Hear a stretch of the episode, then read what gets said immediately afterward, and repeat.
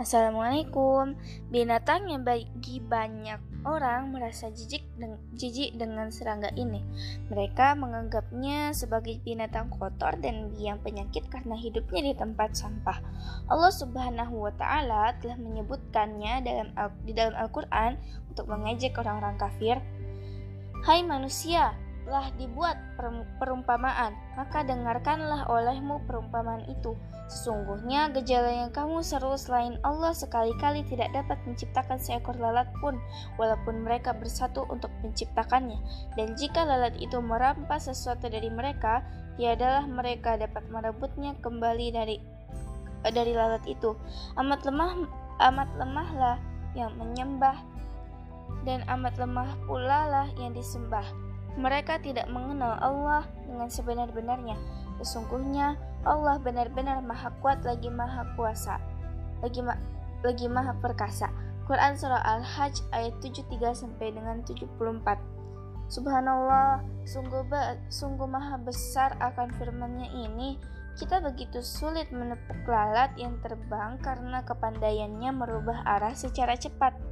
Allah telah mengaruniainya keahlian bermanuver yang hebat yang, yang tak diberikannya kepada makhluknya yang lain. Dalam setiap detik saat terbang, lalat mengepakkan sayapnya sekitar 500 kali jika ada mesin pembuat manusia yang memiliki kecepatan luar biasa ini, mungkin akan segera rusak dan terbakar akibat gaya gesek yang ditimbulkannya. Artinya, tubuh lala terbuat dari bahan khusus yang sangat prima, baik sayap maupun persendian otot, sehingga tidak mengalami keseleo atau patah saat terbang. Lensa-lensa berbentuk segi enam yang, mem yang membentuk mata lalat memberikan bidang penglihatan yang jauh lebih besar daripada lensa biasa. Pada sebagian lalat, kadangkali kadangkala e, terdapat hingga 5000 lensa. Di samping itu, struktur struktur bulat mata juga memungkinkan lalat melihat ke belakang tubuh dan dengan demikian memberinya keunggulan atas musuhnya. Ciri khas lalat lainnya adalah cara mereka mencerna makanan, tidak seperti organisme hidup lain.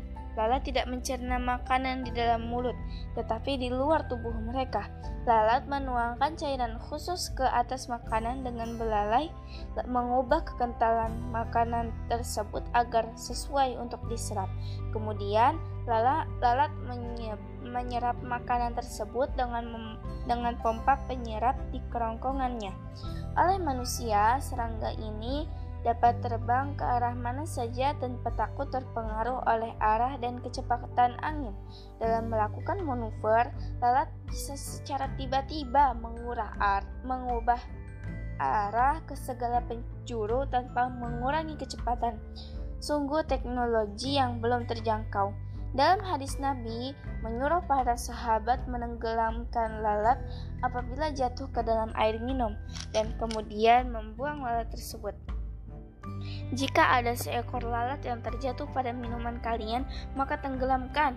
Kemudian, angkatlah lalat itu dari minuman tersebut, karena pada satu sayapnya ada penyakit dan pada sayap lainnya terdapat obat. Hadis riwayat Al-Bukhari. Beberapa orang tidak senang dengan ide membenamkan lalat dalam makanan atau minuman. Namun, ini bisa diterapkan dalam kasus-kasus darurat. Ketika misalnya seseorang berada di padang pasir, hanya memiliki sedikit air atau minuman. Dalam kasus ini, orang in, orang itu tidak punya pilihan lain untuk melakukan selain untuk melakukan seperti yang direkomendasikan oleh Nabi. Jika tidak, maka ia akan mati kehausan atau infeksi.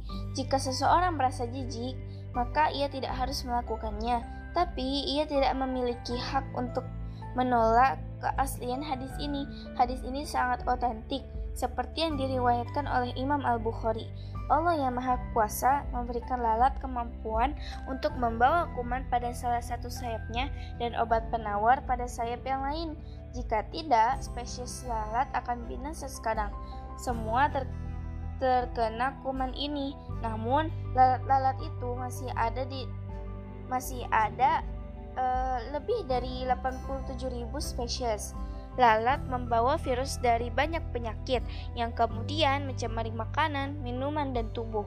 Penyakit yang diakibatkan oleh virus seperti flu, campak, gondok, cacar kutil, demam kuning, penyakit hati menular, beberapa kasus kelumpuhan, beberapa jenis kanker, dan beberapa penyakit kronis dari sistem saraf pusat termasuk juga multiple sclerosis. Nah, Sobat sharing ilmu, betapa hebatnya Allah dalam menciptakan lalat. Bahkan orang kafir saja yang mengolok-olok penciptaan lalat pun tidak mampu membuat makhluk seperti lalat yang ukuran tubuhnya kecil. Nah, semoga bermanfaat ya Sobat sharing ilmu. Sampai jumpa di podcast selanjutnya. Wassalamualaikum warahmatullahi wabarakatuh.